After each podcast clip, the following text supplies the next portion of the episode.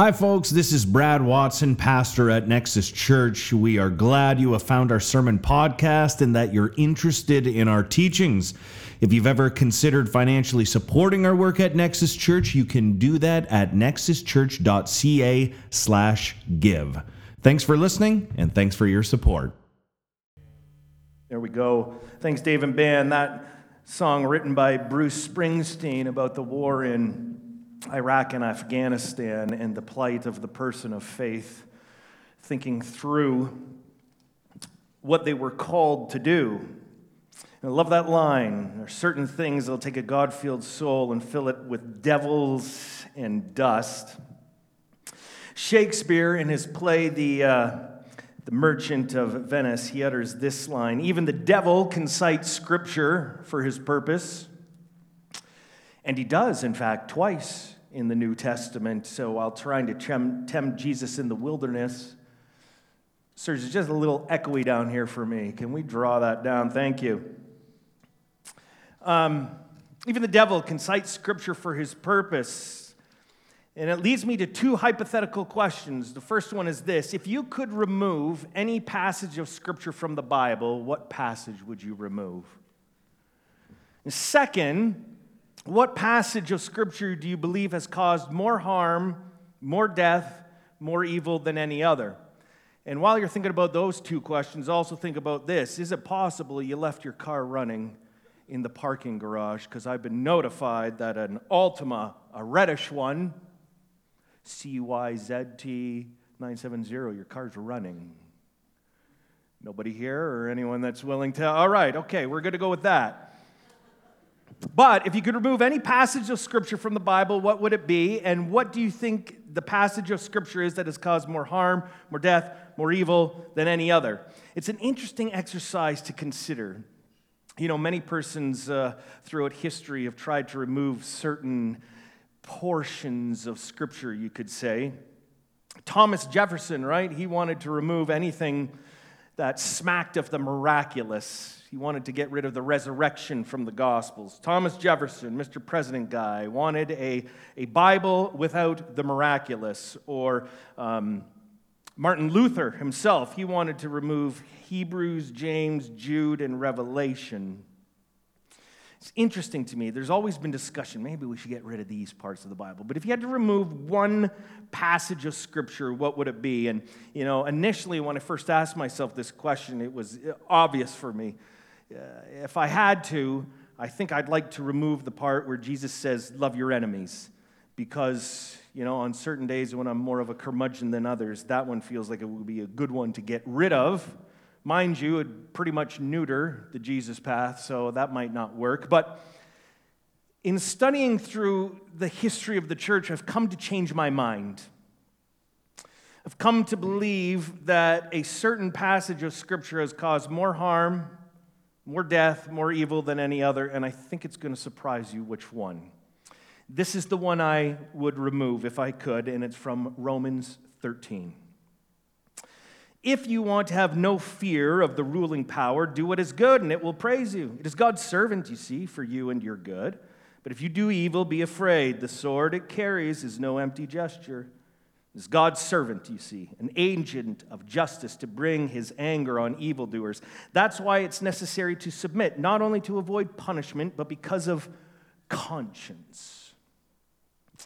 The general idea here is the government, in some capacity, is God's servant to bring about justice. And with that, my first premise of the morning this passage has caused more harm, more death, more evil than all other passages of Scripture combined.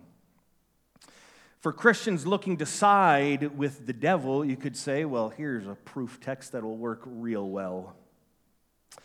Of course, I don't see us removing this passage anytime soon, so better not to remove or ignore it, but to get this passage interpreted right. So that's what we'll do this morning, but with that, welcome again to our revisionist history series here at uh, Nexus. I hope the series has been gently provocative. It's also a looking glass Sunday, as you might have noticed by now. We've got some stations up there for us to interact with at the end of the service. It was also, as Carla mentioned, the beginning of Lent, a 40 day, six weeks journey that brings us with intention and purpose towards Easter Sunday, Resurrection Sunday. Of course, Lent is known for many things. One of them, of course, is Lent is a time of repentance and confession. And so, to that end, it seemed like the perfect week, the perfect opportunity to peek into the dark corners of the Christian faith and Christian history and do a little confessing, a little reckoning with the worst of what the Christian world has wrought. You could almost say this week is looking at the church's anti hero and what this one passage and the devils who use it have unleashed on the world. And last week, you'll recall, I, I took us up to about the fifth century. Christianity, when it first emerged, was on the fringes of the empire, but it had some radically new values and ideas. And over time, those slowly started to infiltrate the ancient world. And by the late third century, Constantine had converted to Christianity. Subsequent emperors were all Christian. In fact, by, by around the 500s, almost everyone in Rome was a Christian. And many great things happened because of that. Gladiatorial games were abolished, infanticide was outlawed, even slavery. The earliest calls for the end of slavery come by the third century, the most radical of Christians saying we have to end this institution. But when Rome adopted Christianity as its own, a Pandora's box was opened, one that we haven't been able to shut since then. Brian Zahnd sums it up well. He says, The church is given keys, not a sword. Yet when Rome offered the sword of political power to the church by making it the state sponsored church of the empire in 380, the church willingly embraced the offer of political power. It was probably an inevitable mistake, but it's been our bane ever since.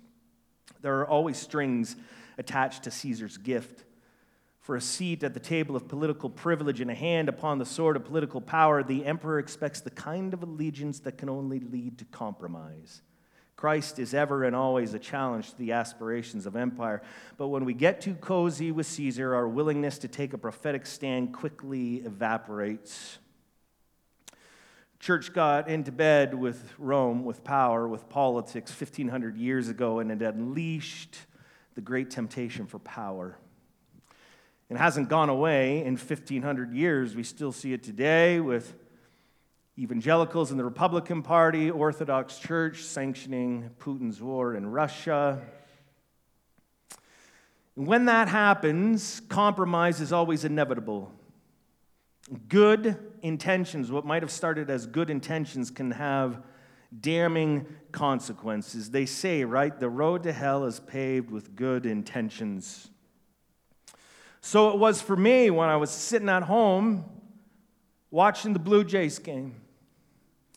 And uh, my kids burst into the front door. They were quite excited, they were quite shaken. Burst in the front door. They said, Dad, oh no. They've been taking the dog for a walk. Dad, oh no. We were walking home and we saw a baby bird and was on the ground and couldn't move. It must have fallen out of its nest. I said, Huh, that's too bad. They said, It's just, just a block away. Will you come and rescue the bird?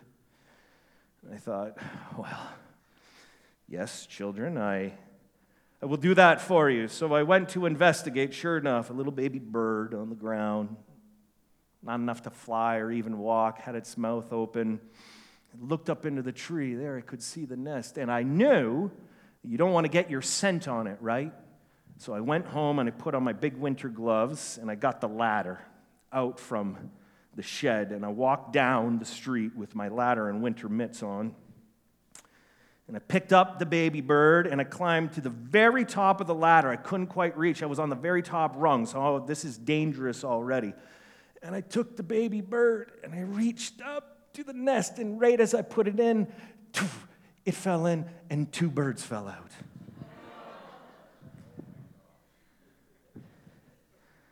So now I got three baby birds.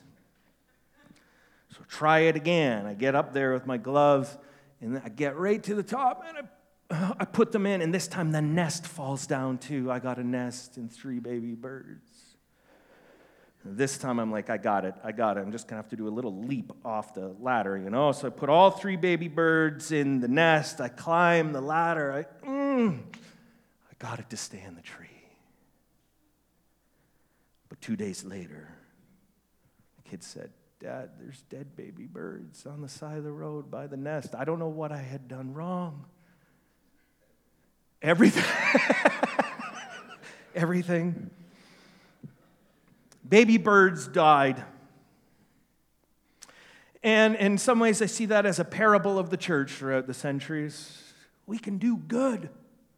If we just had a little political power, we can, we can do good. And in the end, when the church gives in to the temptation of power, the thinking if we just have power, then we can do right in the world, compromise is always inevitable, and good intentions have damning consequences. And it was like, geez, where do I even begin with this series? Because the sins of the church throughout the centuries are so many, uh, it's hard to know where to start and stop. So I decided to focus on the three major tragedies of history and Christianity. They are these. You can see, this is an interesting little chart. Death toll, by the way, in the millions. And so you can see up at the top, guilty. The gray area there is Christians on both sides. Where do you put the fault? Not quite sure. Not guilty, that's good at the bottom. You can see the three big ones the Crusades, 30 Years' War, and the conquest of America. You know, the Crusades were um, this wave, five waves of campaigns launched to recapture Muslim held territory, Jerusalem in particular for Christendom.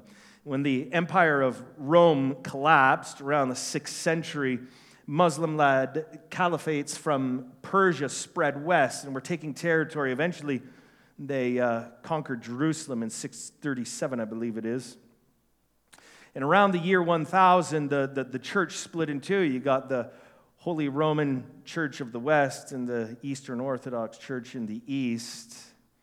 And as Islam spread west, it came to bump up right against Constantinople, and there was some friction there. And so the Eastern Church sent word to the Western Church hey, we need help, we're under attack. And it led to this five waves of campaigns thwart Islamic invasion and to take back Jerusalem. And it's interesting, until the last hundred years or so, nobody seemed to care about this. Was largely seen as just, well, that was embarrassing for the Christians. They lost pretty bad. It wasn't seen as a moral stain on our reputation, rather, it was merely a historical defeat. Sort of like, well, Christendom lost, Palestinian lands remained in Islamic hands until the British Empire came along. In fact, some historians are even want to sort of shrug their shoulder, like Rodney Stark. He says the Crusades were not unprovoked. They're not the first round of European colonialism. They were not conducted for land, loot, or converts. The Crusaders were not barbarians who victimized the cultivated Muslims. The Crusades are not a blot on the history of Christianity. No apologies are required. Mm, that doesn't sit quite well with me.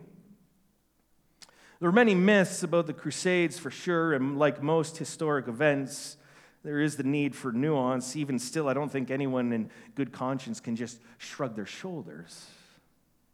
Have to own our story. Historian John Dickson says the Crusades stand as a symbol of the church's all too human capacity for dogma, hatred, and violence towards enemies. Admitting this reality should be instinctive for genuine Christians. Marked a dark turn. This was not the, the first time in the Christian faith, but for largely the first 500 years, Christians were marked for their willingness to die for their faith. But something was introduced when Rome and the church got in bed together, the willingness to kill for your faith. And again, it's history. It's like, ah, it's history. We're talking millions of deaths here. And then there's, of course, the 30 Years' War. I won't say much of that except to say if you thought the worship wars of the past 50 years were bad, this was the real deal. This was Protestant countries, Catholic countries, Christians killing Christians, Protestants on Catholics, Catholics on Protestants in the millions. And then the conquest of America's most conservative estimate I can find is that at least 20 million indigenous people died as a result of European colonialism and conquest. Of course, it's always more complicated than it would seem, you know. Recently, I read the biography of Juan Cortez, the conquistador, sent by King Charles, Spanish king, to take Mexico for Spain. And uh, fascinating account. Because it's not always so simple as, oh, bad Europeans show up and kill all the innocent good people. I mean, the Aztecs in Mexico were a notoriously brutal empire. They enslaved everyone around them, human sacrifices everywhere. But in the name of cross, Juan Cortez goes in and just destroys everything it's kind of a mixed thing, right? He, in his biography, in his stated journal, he wanted to end human sacrifices, yes, but it's also very clear he wanted to steal a lot of gold from them to bring back to Spain. He also wanted to make sure they bowed the knee to the king of Spain and maybe convert them if they weren't willing to go along with the plan. And all of these things, particularly the conquest of America, always the Americas done in the name of the cross, these mixed motivations. I mean, it's not just, again, history, it's something that reverberates through generations, is something that has, you know, direct echoes and influence on our residential school system here in Canada. We say to ourselves, from this vantage point, how could these things have happened? How, how could these things be done in the name of Jesus? And what is the lesson for us today? Well, again, for those looking for an excuse to pillage and plunder, Romans 13 is a real good one. If you want to have no fear of the ruling power, do what is good and it will praise you. It's God's servant for you and your good. But if you do evil, be afraid.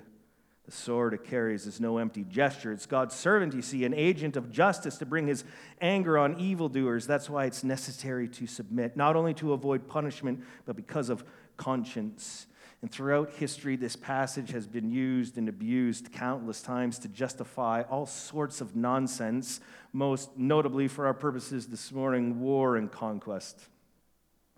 And thinking has always gone this way. Well, see, God ordained the government, they're God's servant, is given the sword to the government to execute vengeance.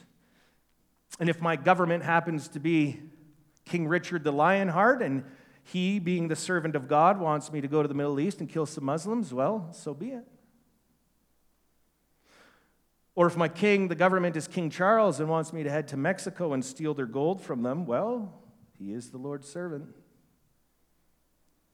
Or if Hitler is the government and wants me to march into France or truck some people off on trains, well, he is the Lord's servant.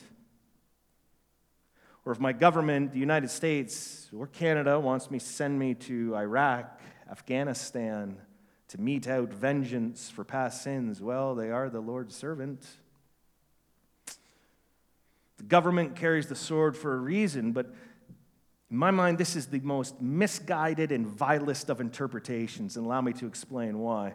To employ this passage is, this way is to say, Paul trumps Jesus. That's what's being done when this passage is used this way. Because if we take the Sermon on the Mount at face value, there's just no room for it. Any interpretation of Scripture must have Paul line up with Jesus, not the other way around. Have to center our reading on Jesus. I'm quite sure Paul would be entirely behind that. And secondly, how grossly out of context it is to use Romans 13 without reading Romans 12 and Romans 12. Paul is obviously drawing on the Sermon on the Mount to tell citizens living in Rome to live by the Sermon on the Mount, to bless those who persecute them, to refuse to retaliate, to act charitably towards enemies. And whatever Paul is saying here about Caesar, the sword, and vengeance, however we might want to think about that, Jesus' path people are forever and always called to renounce vengeance, love our enemies, turn the other cheek. That's always the Jesus way. And when you start to frame it that way, it starts to become very clear what Paul is doing. Paul is calling Christians living in Rome to obey civil laws and not be drawn into violent revolutionary movements. Because Paul understood that the kingdom of Christ would never be established by violence. And so I'd say what Paul is commending here is some kind of ancient police function. I think that is a very, very important distinction. I've been in the back of a police car exactly once, and it had to do with a bottle of peach schnapps. I was 16 years old, and my buddy, I don't know how he got it, but he got a bottle of peach schnapps. And he said, What do you think? And, yeah, this sounds fun. So we drove me and two buddies, we drove to Churchill Park in Cambridge.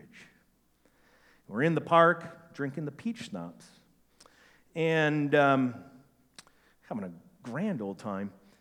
And into the park pulled two police cars, and three 16 year old boys suddenly went, Oh no, they're after us.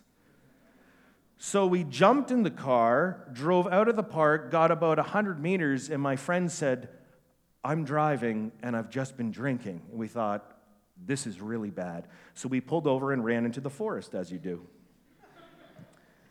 Scared 16 year olds hiding in the forest, going, oh boy, we're in big, big trouble. And sure enough, two cop cars pulled in. We're looking out from the bushes, going, oh no. And I'm like, what's our plan? Like, let's pretend we're hiking. Yeah, great idea. So we sauntered along and eventually came across the police. Boys, what are you doing? Oh, we're just hiking. You left your car in the middle of nowhere and ran into the forest. Oh, no.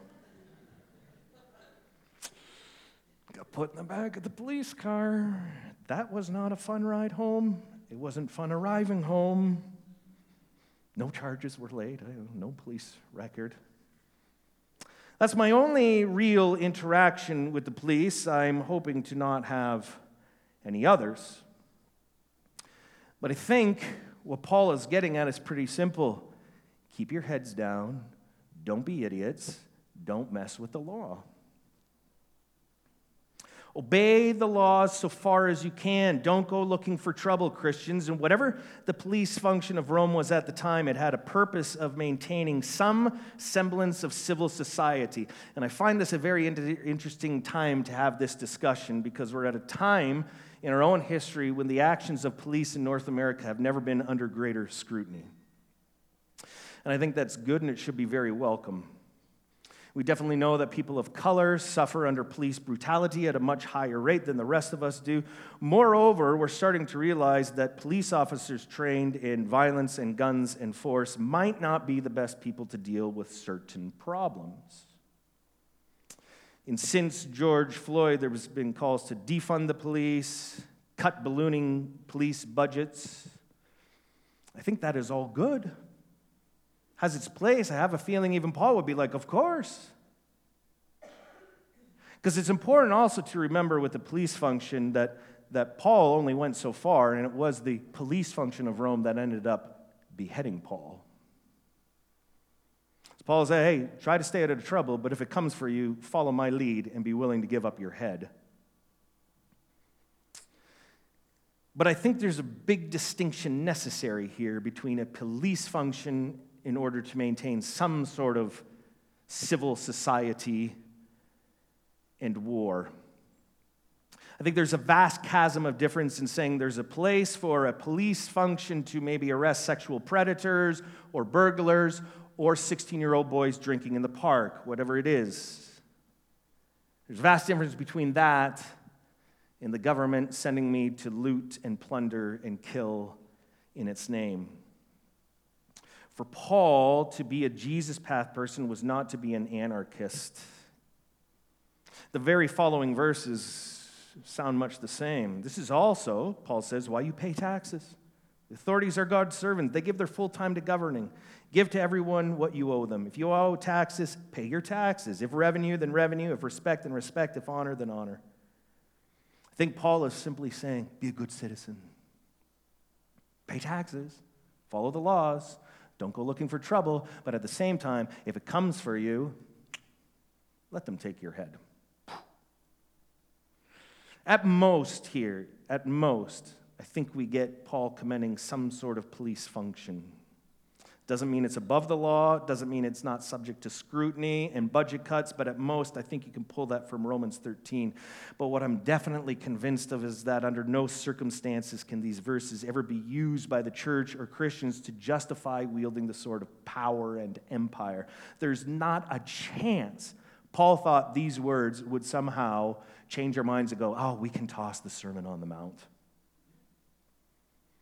And yet, the stains of the church and the Christian faith is that time after time for the last 1,500 years, that's exactly what the church has done. There are consequences to that, brutal ones. And yet, what's fascinating to me is that until the last 100 to 200 years, outside the church, there was no voice of critique, really. And of course, that was because Christianity was in a place of power, but for the vast majority of the past 2,000 years, nobody outside of the Christian faith has been critiquing it. It was like, hey, if the church at times gets its hands dirty, well, uh, everybody else is doing it. All's fair in love and war.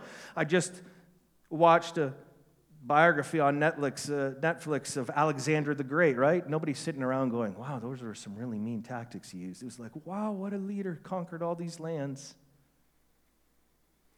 Nobody questions or cares about certain historical leaders and the measures that they used, but always throughout history, the church was critiquing itself from within.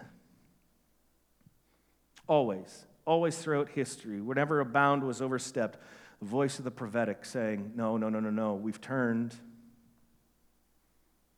During the years of Nazi rule in Germany, when the vast majority of Christians lined up behind Hitler, it was people like Dietrich Bonhoeffer saying, No, no, no, no, we've got this wrong. During the era of Jim Crow laws, it was the black church and Martin Luther King Jr. calling the church back to itself. During the time of colonialism, it was people like the scholar, pastor, poet Alcuin of York, who pleaded with violent colonial powers and missionaries stop doing what you're doing. A person can be drawn into the faith, not forced into it. You must follow the example of the apostles. Let them be preachers, not plunderers. For faith arises from the will, but not from compulsion. I'm going to ask Dave to come because I want to also concentrate on Francis of Assisi who during the dark, dark days of the Crusades, it was people like Francis of Assisi who carried the true light of the Jesus path. And Francis of Assisi, having given up all worldly wealth, he traveled to the front lines of the battlefields of the Crusades. At this point, was in Egypt. And he met with the Christian powers there and begged for them to lay down their weapons of course, it didn't work. They ignored him, and so he did something incredibly bold. He asked to meet with the Sultan of Egypt at the time. If it won't work for me to preach to the Christians, let me go preach to the Muslims, then tell them to lay down their arms. So he went. He was allowed, a fascinating thing to be allowed to do. Incredibly bold request. While the Sultan wasn't convinced by Francis, said, nah, don't buy it. He still let him go and spared his life. And Francis walked away alive. He hadn't made a difference, but he had kept preaching and praying for peace, and through it all, his embrace of nonviolence and persuasion, at the risk of his own life, he shows for us what true cross bearing looks like. Francis tried to end the madness of the Crusades. He was ultimately unsuccessful. They came to their bloody end, having accomplished nothing but to me, someone like Francis is a reminder that always, even within the darkest times of the church, there's always been a light shining, calling us back to our better selves, calling the church into account, and insisting we walk not by the way of the sword, but by the way of Jesus. And while nobody can directly trace this prayer back to Francis himself, the earliest record we have of it is, I think, actually the early 1900s, but it's been a prayer that we've attributed to Francis and his peacemaking quest ever since. And I try to pray this prayer every morning and try to take it slow. But I think there's something incredibly powerful about this prayer. I want to read it to you now slowly. It goes this way Lord, make me an instrument of your peace. Where there's hatred, let me bring love. Where there's offense, let me bring pardon. Where there is discord, let me bring union. And where there is error, let me bring truth. Where there is doubt, let me bring faith. Where there is despair, let me bring hope. Where there is darkness, let me bring your light. Where there is sadness, let me bring your joy. O Lord, grant that I may not so much seek to be consoled as to console, to be understood as to understand, to be loved as to love.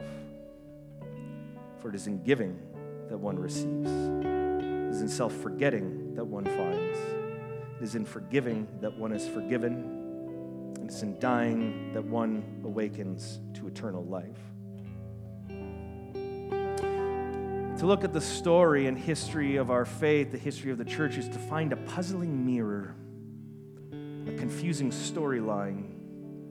Because the church has, without question, changed the world in the most dramatic of ways, and yet the story of the church is always, to me, Christ hung between two thieves.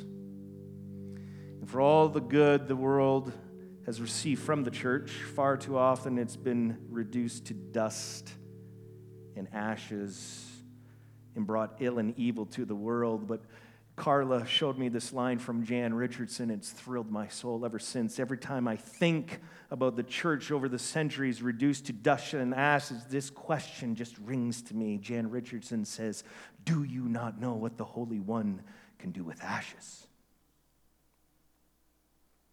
And this morning we want to practice Ash Wednesday on Sunday because Carla and I had this idea why don't we do an Ash Wednesday service and we'll stand in the parking lot of the Odd and you guys could come and visit us and we'd give you the sign of the cross in dust and ashes.